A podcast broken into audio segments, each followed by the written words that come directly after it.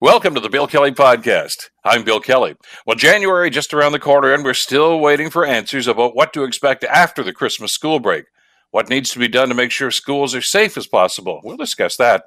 In 2015, somebody in the federal government decided to drop a multi million dollar residential school compensation case against the Catholic Church. Advocates and survivors want answers. So, why are former ministers staying silent on this issue? And Canadians working exclusively at physical workplaces have reported worsening working lives. Paula Allen is the Vice President of Research and Well-Being at LifeWorks, and she'll join us to discuss that. It's all coming up in the Bill Kelly podcast, and it starts now. Today on the Bill Kelly Show on 900 CHML. A lot of concern about what's going to be happening in Ontario schools. Not now. I mean, you know, we're getting into this Christmas break. We all get that. But when are the kids going to be returning to school? And uh, kids of all ages, of course, secondary, uh, elementary school. Uh, there's a lot of concern because obviously we've seen some of the projections about Omicron and what might be happening as a result of this. Well, the premier was asked about this the other day, and this is what he had to say. I know you're concerned about your kids' schools and what to expect after the new year. I can tell you this no decision have been made on what that looks like yet. We are simply not in the position to say the situation is evolving too quickly to be able to know where we'll be in early January. But what we're working on every single day with the goal of doing whatever is necessary to protect students and staff. Well, uh, I know, I know. The cynic says, uh, "Yeah, we've heard all that stuff before, and it didn't seem to work out too well." So, uh, is there a comfort level there? And and the question still needs to be answered. What are we going to do uh, once the new year starts? Is there going to be a delay? Uh, is there going to be the hybrid model? I mean, there's so many things on the table right now. Joining us to talk about all this is uh, Martha Hradowy, who is the vice president of the Ontario Secondary School Teachers Federation. Uh, Martha, a pleasure to have you on the program. Thanks so much for the time today. Hi, Bill, and thanks for having me. Well, so much going on here. So many questions, Martha, from uh, from parents certainly, uh, from students certainly, and and from teachers and and people that are employed in this situation. We've seen this act before. Uh, the government's usually slow to respond to, to numbers, and uh, you know there, there are options here that uh, that could include an extension of the Christmas break. It could be shutting schools down, depending on what the numbers are like. But I, th- I, guess the thing that concerns most people, and I know you and your members are probably uh, in the same ilk, is is the uncertainty. You just don't know what's going on, and how can you plan when you don't know what's going to happen? Absolutely, Bill. Doug Ford needs to implement a plan today that keeps our communities and schools safe.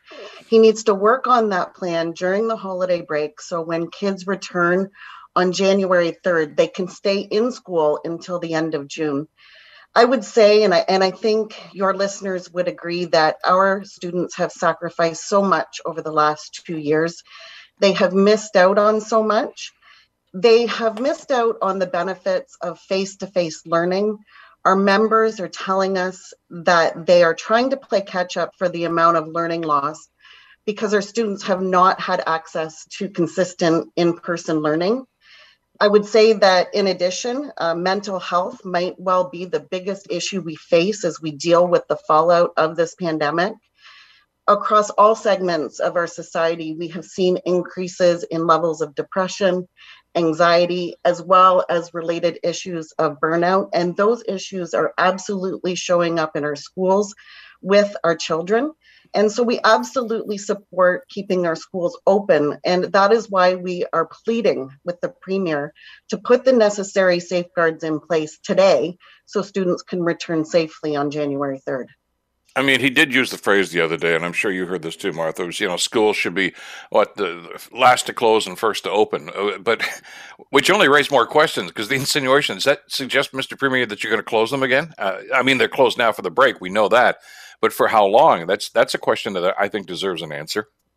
Absolutely, and and I'll go back again and say, you know, having our kids in schools also means that they get access to the social supports uh, with their peers. That is absolutely so critical to the development of our children. Um, our students have lost out on what I would say would be a normal school experience for the last two years, you know, not going to prom, the, the Friday night football game, the kindergarten graduation, the holiday concerts.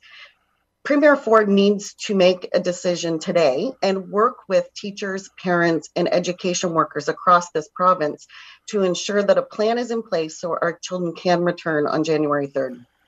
Let's talk a little bit about what they can do and probably should be doing over the next couple of weeks here, if we could, Martha. Uh, mm-hmm. The schools, for the most part, are vacant right now. They're they're going into Christmas break. We all know that. Uh, we know that there's still work to be done on on many many of the the bricks and mortar uh, situations here, vis-a-vis ventilation, things of this nature, putting in other safeguards in place. Uh, this seems to me to be an ideal opportunity for them to to put a big rush on getting an awful lot of this stuff done, uh, because they're what I'm hearing uh, from from frontline people, in other words, teachers and people that are working as custodians, is they haven't done as much work as, as they like us to believe uh, when it comes to making these schools as safe as possible. Uh, is is there any discussion at all about using this opportunity, and it is an opportunity, uh, to move forward on on that workload that needs to be done, so the kids will be safe when they go back? Absolutely. The Premier has 14 days from now till January 3rd to get this right, to work with teachers, parents, education workers across this province to make sure our students return on January 3rd. You know, I'll say that a few weeks ago, the minister did announce that every student in Ontario would have access to rapid tests during the holiday mm-hmm. break. So I want to acknowledge that that was a good first step.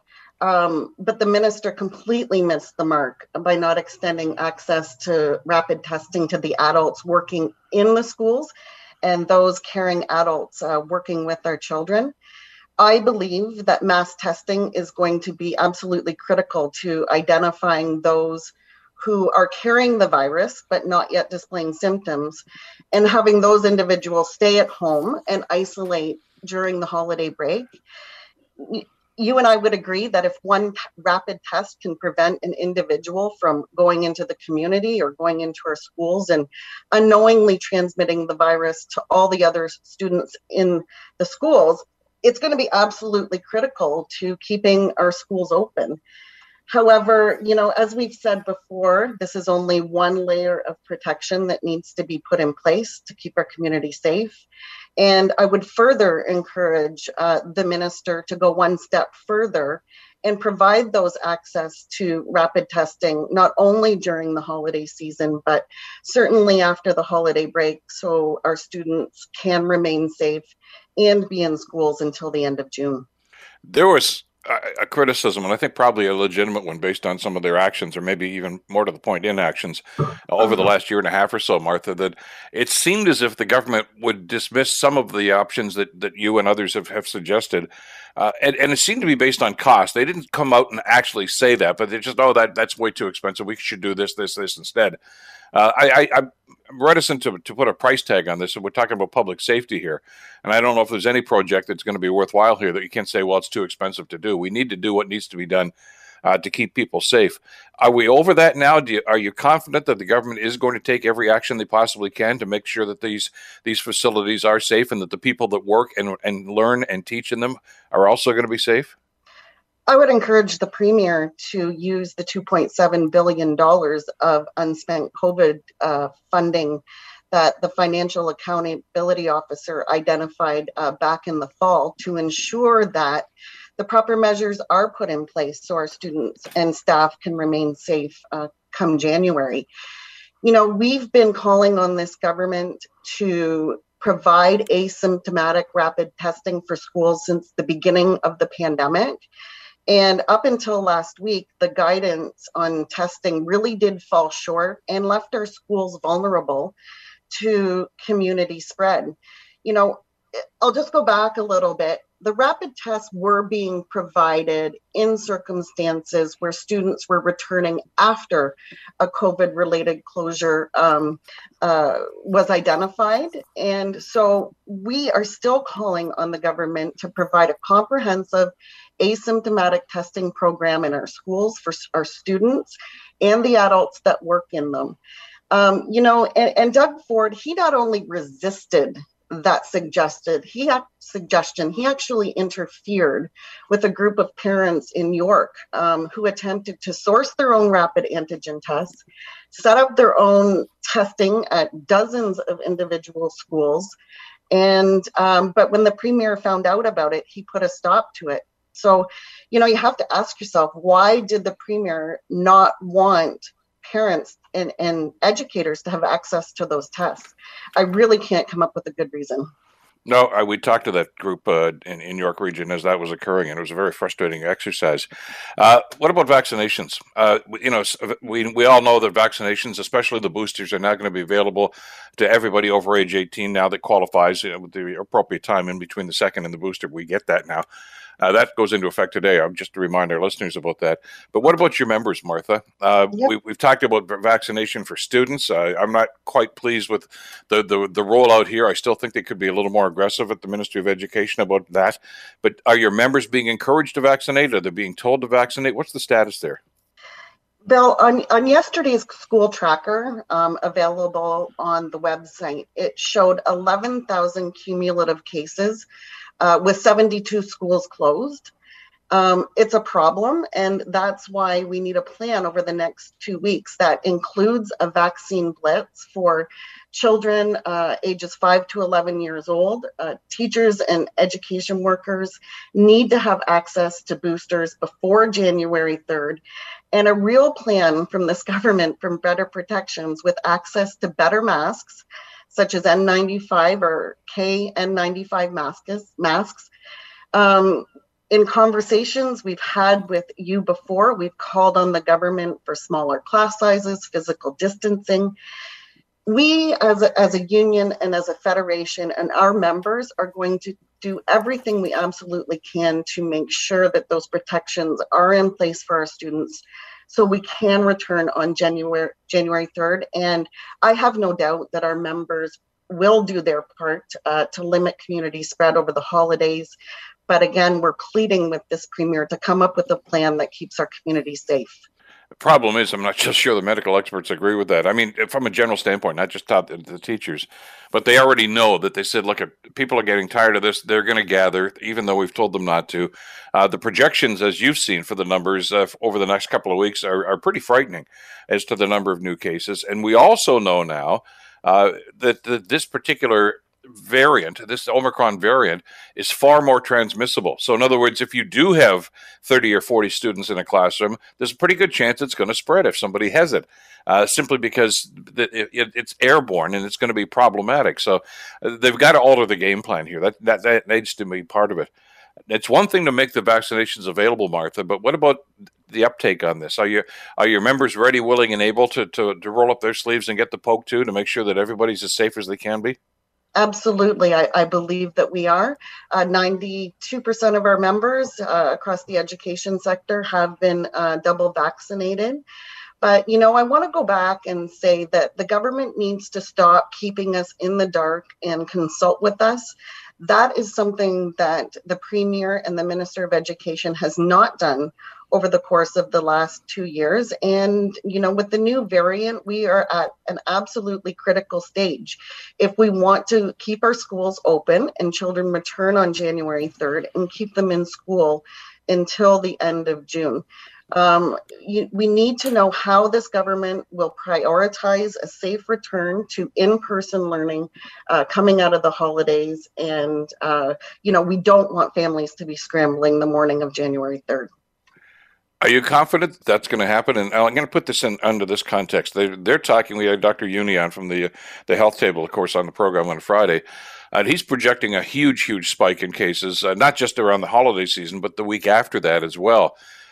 Some are suggesting that, right now the government should be acting and simply say, okay, you know what? It's not going to be January 3rd.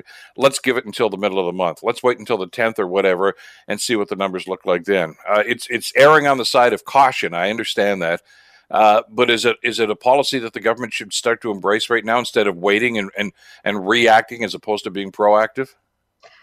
I believe uh, the government can be, be proactive. Uh, you know, starting starting today, we are advocating for a safe in-person learning experience for student and staff following uh, the December school break. We are willing, we've extended the offer, we're extending it once again to work with the government to ensure that our students are back in school on January 3rd. There have been multiple measures um, suggested that the Premier can put in place, including access uh, to mass testing, as I identified earlier, because again, I believe that's going to be absolutely critical uh, to identifying those who are carrying the virus but not yet displaying symptoms and having those individuals stay at home and isolate during the holiday break. Well, exactly, and and this is one of the other things that uh, the epidemiologists have told us too. I mean, children especially could be asymptomatic, but they're still carrying it, and uh, the person that they transmit it to may not be asymptomatic. So there's a concern there. Uh, lots more to talk about this, and we'll see just how the government's going to respond over the next couple of days.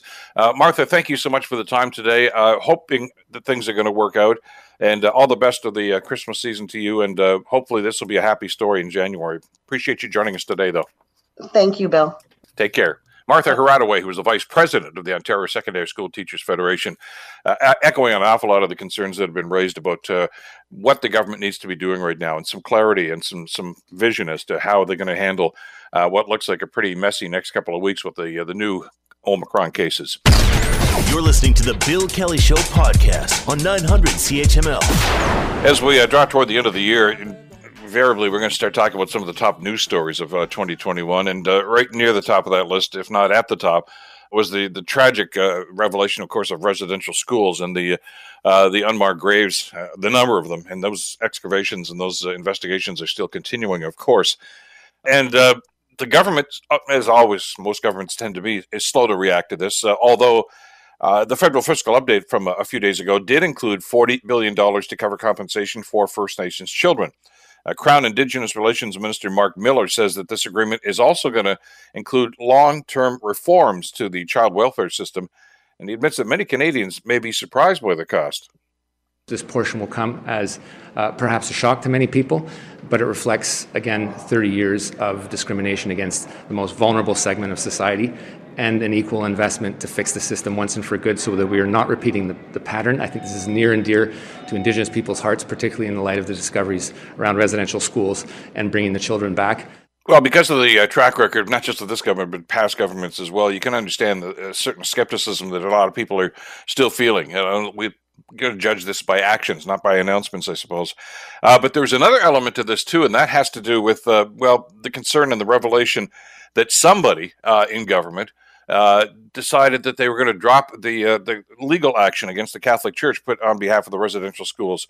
Uh, this happened in the year 2015, and uh, there's a lot of gray area here, and there's a lot of questions being asked. Uh, and like I got to tell you, the information is not forthcoming.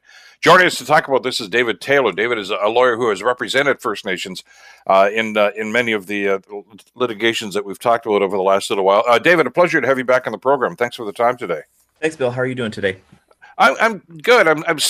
I guess I shouldn't be surprised by the response from government here, David. When we start talking about their their response to the request here, it's it's a simple question: Who signed off on this? Who basically put this thing to bed and said we're not going to bother pursuing this anymore? Uh, nobody seems to want to own up to this. Nobody even seems to want to shed any light on this.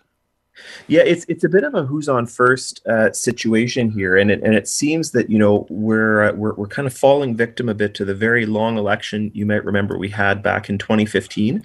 Yeah, and that was one where the uh, the Harper government uh, you know called the election. I think it was sometime in August, and that stretched all the way through to October. And so, what's uh, you know, based on some tweets from uh, you know Minister Miller uh, yesterday, it looks like what has happened is that the the the then minister of, uh, of, of, what was called back then Aboriginal Affairs signed off on this settlement at some point during uh, what's called uh, the caretaker period. At least that's what uh, what Minister Miller is saying uh, as of yesterday. And caretaker, just uh, you know, for the less the less interested in the kind of arcane, you know, government conven- conventions that you know surround constitutional democracy is a period between elections when the government essentially is not supposed to make any decisions uh, that are going to bind the future government.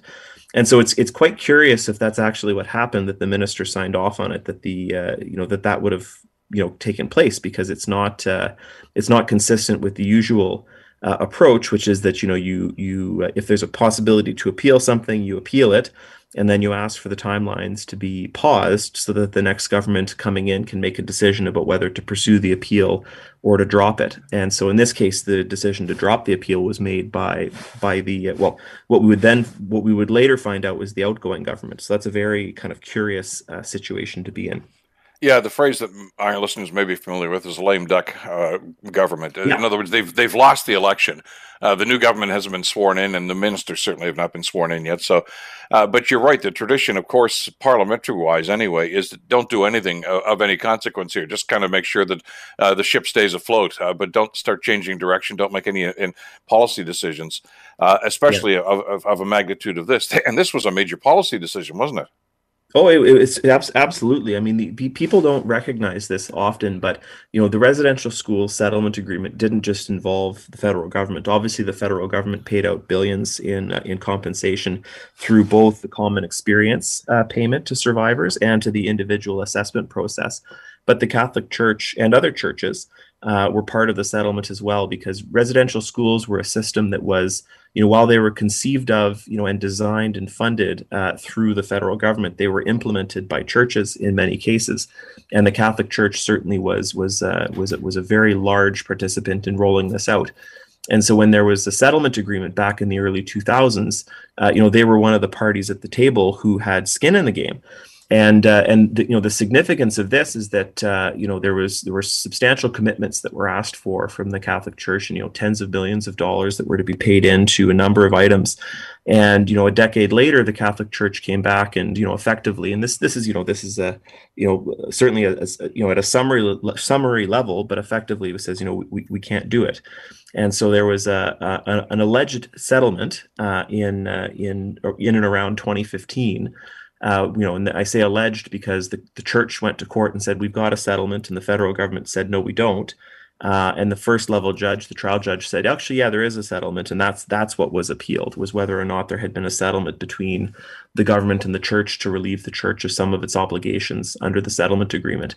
Uh, so, it, so it's effectively, you know, it's it's it's a very significant point, and it's very strange to have seen it dealt with uh, in this way between, you know, essentially when we didn't have someone at the wheel uh, between governments. And we're talking substantial amounts of money. Uh, just to throw a couple of numbers at you here, the uh, the entities made three promises. The Catholic uh, entities, uh, totaling seventy nine million dollars uh, as a result of this settlement. Twenty nine million dollars in cash, and then there was another twenty five million nationally that they did not raise. Instead of twenty five million, I think they raised like four million or something like that. You're right. And then they basically said, "We we don't have the money. We can't raise the money." Although, you know, the investigative report that was done by the Toronto Star a few months ago now indicated that uh, during this period of time that they quote unquote didn't have the money, they spent about $300 million uh, on church and uh, cathedral building projects around the country. Yeah. So it's not a matter of they didn't have the money, it's where they thought the money should be spent. Uh, which is all the more reason, David, why the, the government shouldn't have dropped the ball on this. Uh, you know, there's no skin in the game here for the government. They basically, uh, the courts essentially said, yeah, you got to keep their feet to the fire on this. And somebody just decided, no, it's not worth it anymore. Uh, and, and, of course, I, as as you know, and the reporting is indicated right now, they've tried to talk to the former minister, and he is, uh, shall we say, not being forthcoming. Yeah, yeah, no, I've seen seen some of those reports too. That I think that the, the the, the phrase, the term it was put in was, you know, I'm I'm I'm not looking towards the past. I'm looking towards the future. Um, so I mean, there's there's a lot of questions here, and I think it's you know particularly for survivors, uh, and frankly for anyone who was involved in that that deal on either side, whether it was the other churches or the governments. I mean, there were obligations that were. Uh, that were that were entered into in order to settle what was a historic, uh, you know, lawsuit, like we've talked about you know, over the past years, there's, you know, the settlement for 60 Scoop. Uh, there's the settlement for, you know, the boil water advisories and First Nations uh, communities. You know, we, we've discussed, you know, compensation for, uh, mm-hmm. you know, child and family services, child welfare, uh, you know, victims who are First Nations children and families. And this was really the first, you know, this was the first uh, of these big settlements that kind of started this, uh, this historic uh, you know, atonement is the wrong word because I don't think it's possible to to ever atone. But the first steps towards reconciliation, uh, you know, now almost uh, almost twenty years ago, and so to have you know one one party, you know, in this in this in this really historic, uh, you know, historic settlement agreement you know be able to kind of uh, uh, you know have obligations minimized in this way i think there are some transparency concerns about you know how exactly did that work in terms of the government decision making at a time really when the government shouldn't have been making any decisions at all. Um, so it's it, it just it, it is a concerning uh, concerning thing to see, and I think also you know we should have some lessons learned for you know how how to ensure this doesn't happen again because we will you know very thankfully continue having elections you know at least every four or five years in this country going forward. And so if there's another one of these big uh, moments or a big case that's happening when we just happen to be kind of you know in in that space you know when democracy is you know is when the people are exercising their their their franchise you know how do we make sure we don't have another slip up like this again? Like that's uh you know that's that's in my in my view very important thing to find out. And, and, there's so many things at play here. We understand that. And and you know this crisis here this problem seems to be uh, almost at the intersection of, of politicalization and, and and legal ramifications. Uh, and and those two intersect an awful lot up in ottawa unfortunately.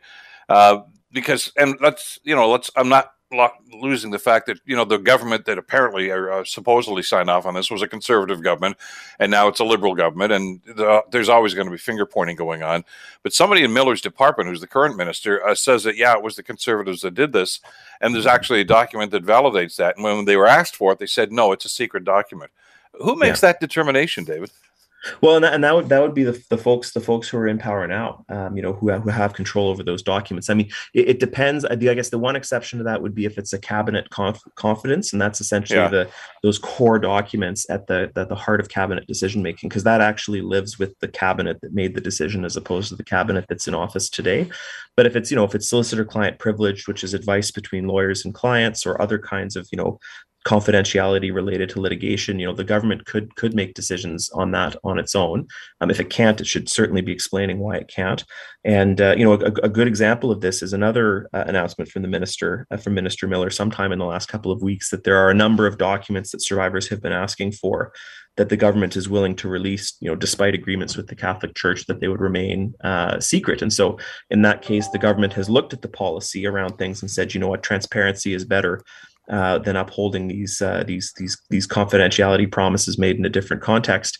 And so, you know, you, you wonder if a similar analysis can't be brought to bear here, uh, you know, because of how important it is to understand what exactly happened, uh, you know, now now almost you know six and a half years ago.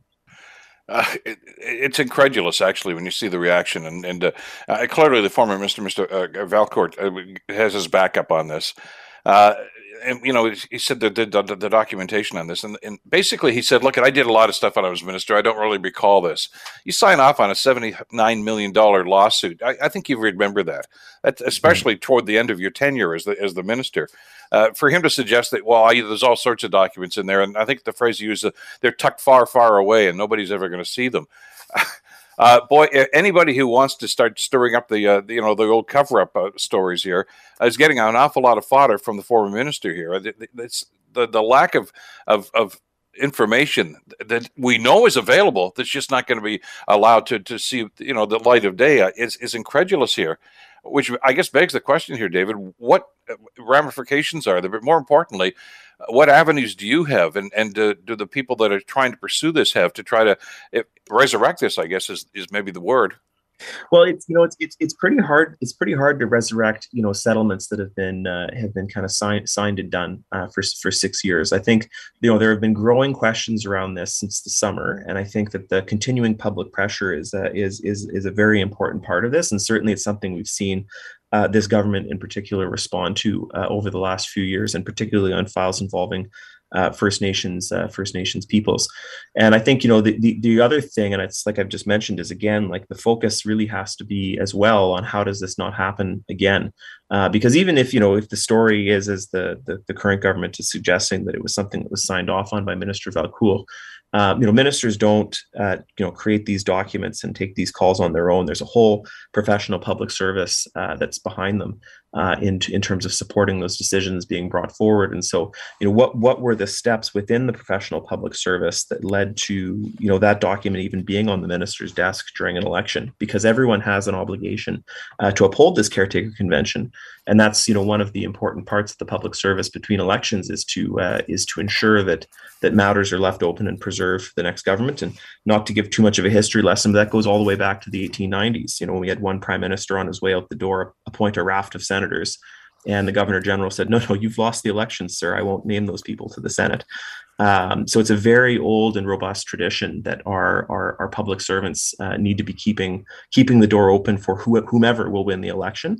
And so I think that there are some questions certainly as well that the and the present government should be asking those questions too, um, because it's uh, it's important for for all participants in the system to hold this caretaker principle, um, to to uphold that principle shockingly, the church says, uh, you know, nothing to see here, no smoke here, guys. Uh, they, they said they'd fulfilled their obligations which is a, a, rather outrageous statement, I think, David, because the numbers clearly indicate that they didn't come anywhere near close to fulfilling the obligations as stated in the settlement.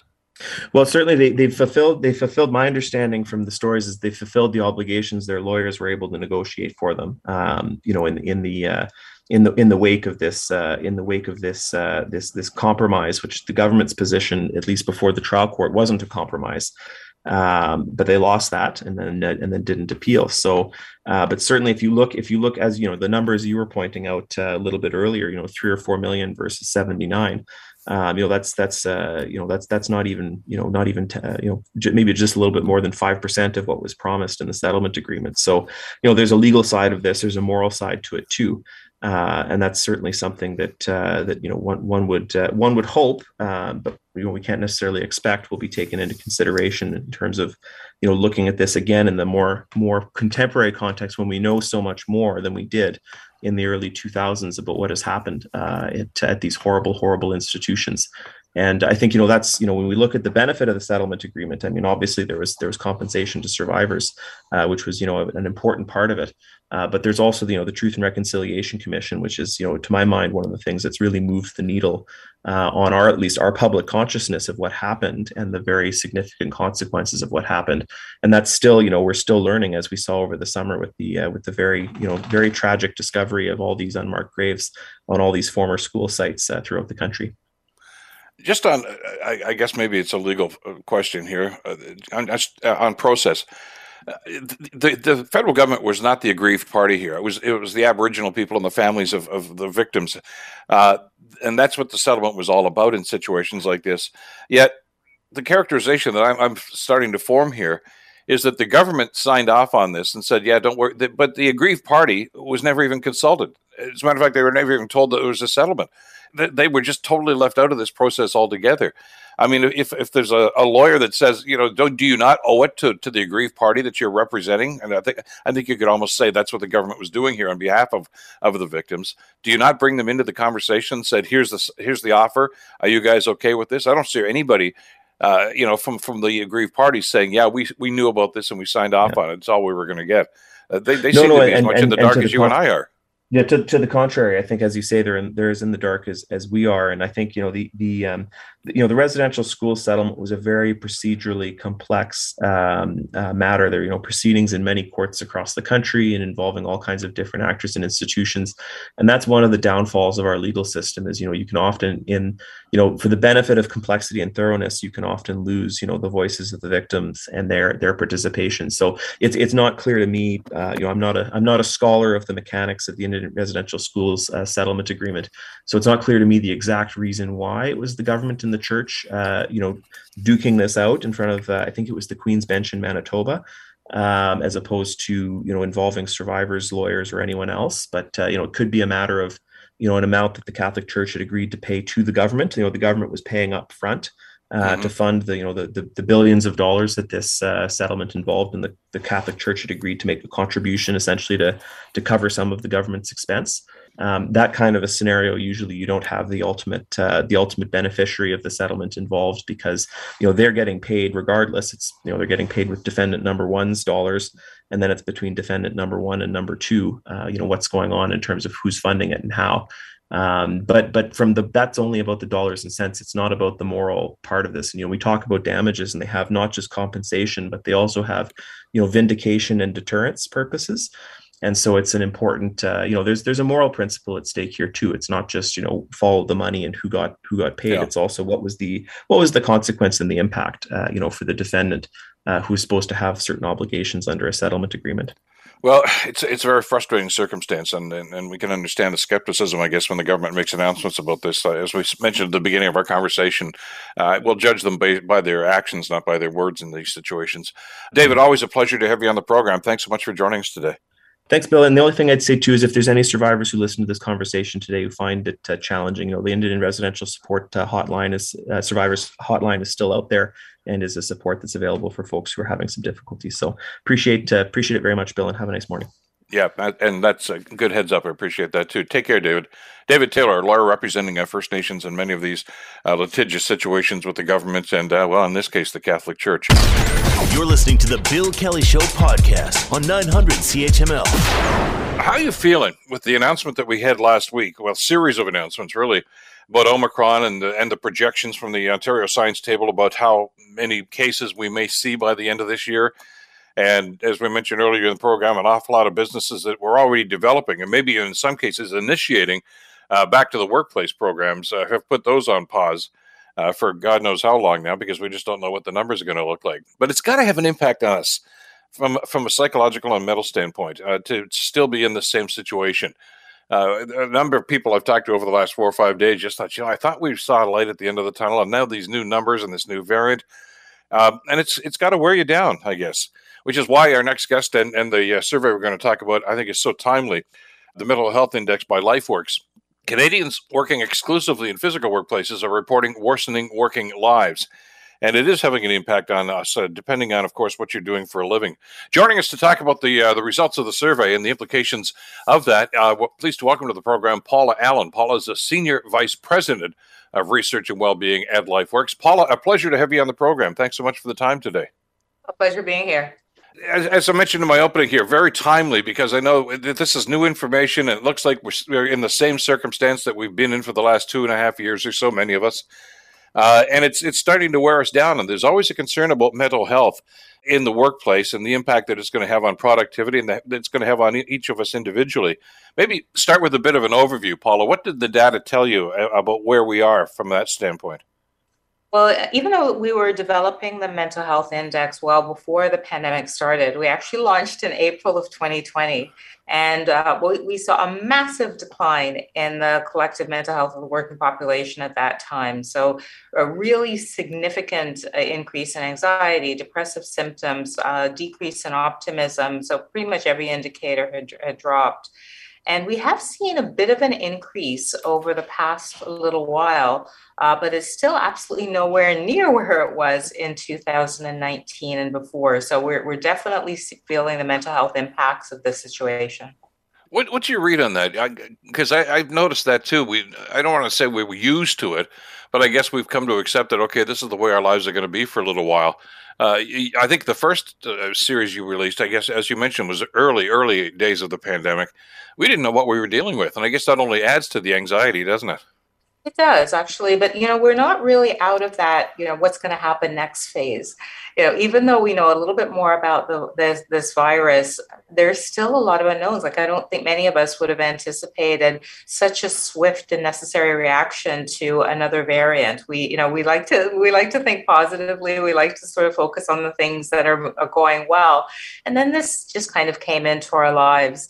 And the other thing that's still a bit of an uncertainty is the long term impact of what our social and working lives will look like. Mm-hmm. So maybe we're, you know, some of us are not as, as concerned about the virus itself, but there have been so many changes in the way we interact and the way we work that just the uncertainty of how things will settle is something that's impacting people as well.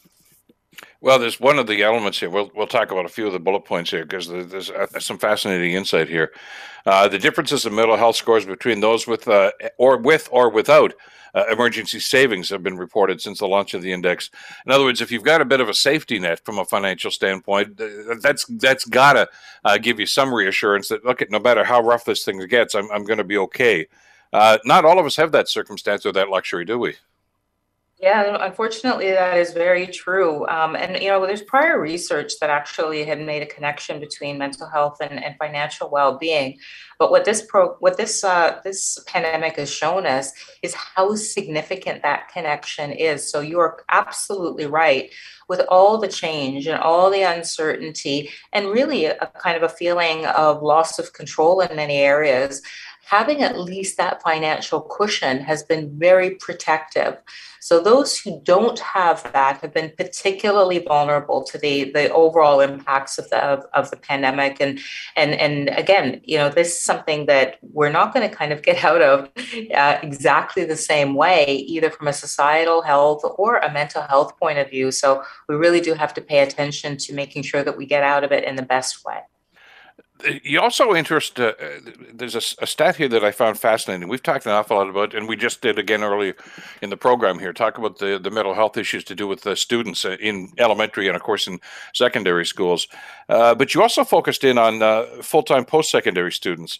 Uh, and the impact that the, the pandemic has had on them. It's it's a group that not too many people are paying attention to, but you've found some interesting numbers there about the way that they're they're reacting to this. Yeah, so since the beginning of the pandemic, they're the group that has actually been the most compromised.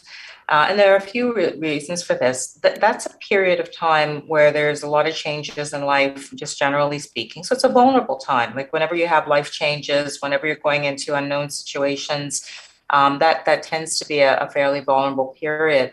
Uh, but the thing that has cushioned post-secondary students before has really been social circles. You know, the ability to feel part of a, you know, a sense of belonging with your friends, making sure that you're establishing new relationships. You know, that's actually very protective. Relationships for all of us are protective, but particularly at that time in life.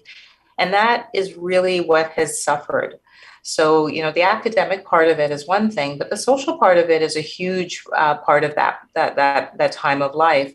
And on top of it, you know, we had just finished speaking about uh, financial vulnerability and post secondary students. Many are very, very financially vulnerable, and the types of jobs that they had to help supplement their income to help you know keep them afloat were the types of jobs that were mo- most negatively impacted by the pandemic. So they've really suffered a one-two punch you're absolutely right. I mean, if you talk about anybody's post-secondary experience, whether it's college, university, whatever the case might be, that that's the word they use, the experience. It's not just what's going on in the classroom. It's the it's it's the the you know the socialization that goes on there, the the friendships you develop, uh, that sort of thing. That they're they're basically robbed of that, I guess, because of what's going on right now, aren't they? Without question. And, and if one thing has been positive about this, it's really helped us realize some of the things that are essential to us. Like we, we take so many things for granted because they're just there as part of our lives. But uh, with the pandemic, there's so many things that we can't take for granted. And I think one of the things is really that social support, that social contact, your social circle it's so important, and we've known this uh, for a number of years that it is a cushion to stressors. It's a cushion to you know things that might otherwise uh, be damaging to us from a mental health point of view. And unfortunately, before the pandemic, our society had been drifting towards a lot more isolation. And the pandemic just increased that, but increased it in such a stark way that I'm hoping that we have a bit of a wake up call and we realize that we have to invest in our relationships as much as we can in every way that we can, uh, because not doing so is really not, not healthy for us.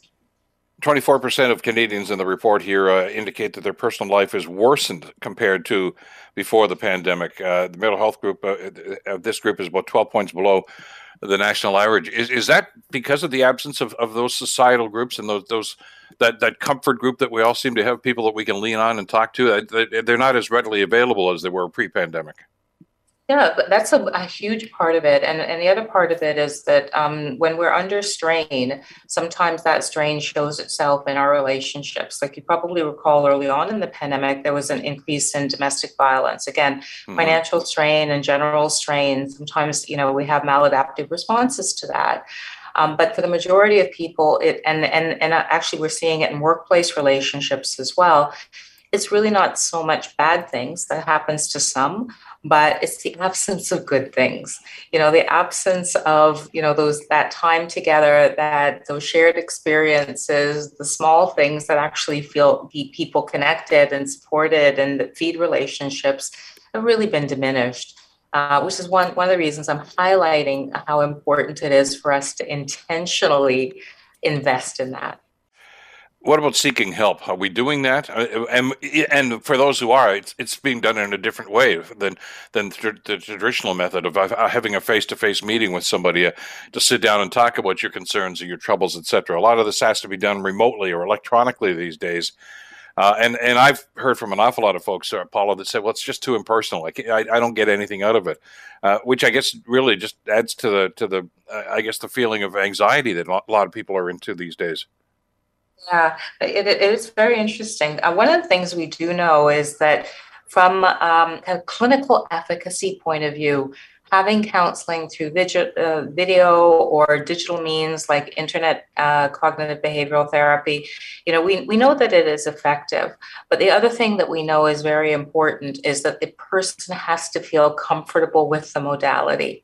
Mm-hmm. And what we are finding is that 37% of, of working Canadians really prefer that in-person approach and another 12% would be fine with digital as long as it's there there's a combination of digital and in person so, you know, what you said is correct. I mean, when we are feeling when we're feeling vulnerable, that human connection is is very important and sometimes more important for some than than others to have that in a counseling uh, counseling setting. So it just reminds us that as helpful as these video and digital means are, we we can't just say, okay, well, we're going to go like that in our society. We we continue to need a range of options for people, and that's what's going to ha- end up making the most difference for all. And and what are employers doing about this? I know that's kind of the other side of the coin from the uh, the research that you were doing here, talking about how workers are impacted by this. Uh, but are they cognizant of that? Are they making allowances or offering support programs, uh, especially as you say in the workplace? You know, a lot of workplaces where you're still not working from home, but in whatever that environment might be probably don't have as many employees there, which could possibly mean uh, more workload for the ones who are there, which is only going to add to the frustration. Are, are, are, the employers aware of this and can they make those accommodations or do they just have to say, too bad, so sad? That's just the way things are. Well, I think the good thing is another good thing around the pandemic is that more employers than ever before are taking this this mental health I- issue in the workplace very seriously. So we've had employers offer counseling services, for example, to part-time and contract workers, whereas you know prior to the pandemic they didn't have that access because they weren't considered you know benefit eligible. Uh, we've had uh, organizations, uh, you know, have all employee calls, not just your your kind of voluntary lunch and learn around mental health to help make sure that people have that awareness that we're addressing stigma, that people feel encouraged to reach have services. Um, you know, the promotion of mental health services through employee assistance programs that offer, you know, 24 7, 365 access to support is, is definitely gone, gone up. So we have seen that, but of course, it's not every employer, it's not every organization. I, I would hope that it would be even more, but definitely a larger proportion of organizations are taking this very seriously as they should when you talk to your clients about that and, and, and the ones who do care, and I, I like to think that's most of them, uh, care about the well being of their employees. Uh, as you say, one of the things that's lacking is, is the personal contact that might have been there and the camaraderie. Uh, you know, just to be able to have a, an off the record conversation or off the cuff conversation about, you know, the, the game you watched over the weekend or, you know, the restaurant that you went to or something. That's gone now for an awful lot of people. Uh, or even just, you know, having your, your, your supervisor pop their head in and say, "Hey, how's it going today, Paula? Did you have a good weekend?" I mean, th- that sort of thing that matters to an awful lot of people. Uh, are companies going to try to compensate? I mean, you have to do. I guess they do it through emails or phone calls now, as opposed to the personal contact. But it, an attempt to try to, to bridge that gap and to try to create that that sense of the hey, we're still all part of this one big team. Yeah, you know what, and and the, people are starting to think about it, um, but it is the next big rock. It is the next hurdle that we have to go over. You know, when we started this this sort of um, decentralized uh, work environment, you know, where people were working from home, et cetera, you know, we saw some consequences of it. You know, we saw the people's sense of belonging had declined. And that's a big driver to this resignation. You know even for people who go into the workplace their belonging was stronger but with the tension in the workplace around health and safety and you know dealing with customers and some of the colleague relationships were impacted as well.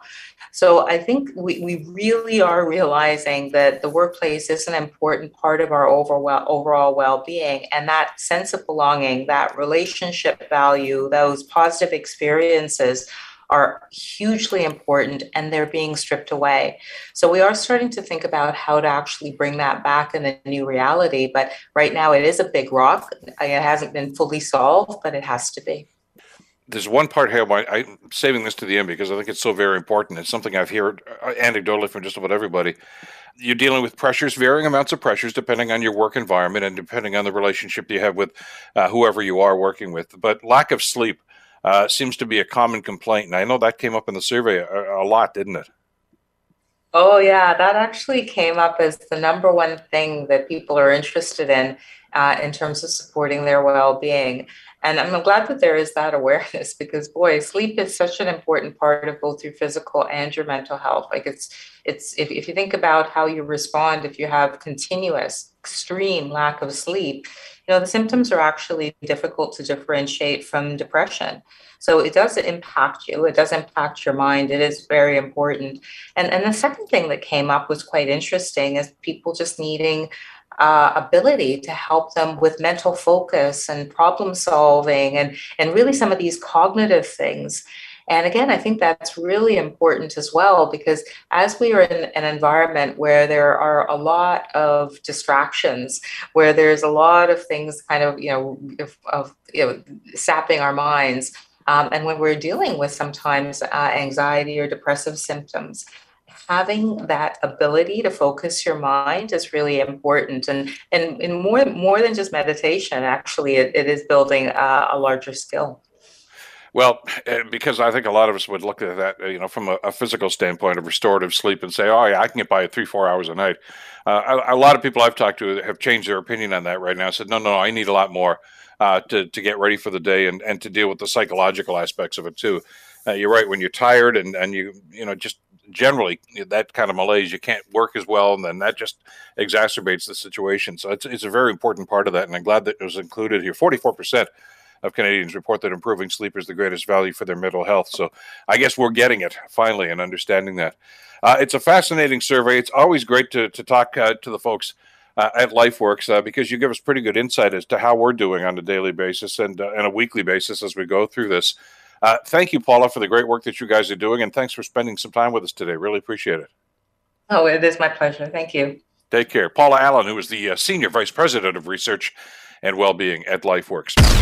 The Bill Kelly Show, weekdays from 9 to noon on 900 CHML. The Bill Kelly Podcast is available on Apple Podcast, Google Podcast, or wherever you get your podcasts from.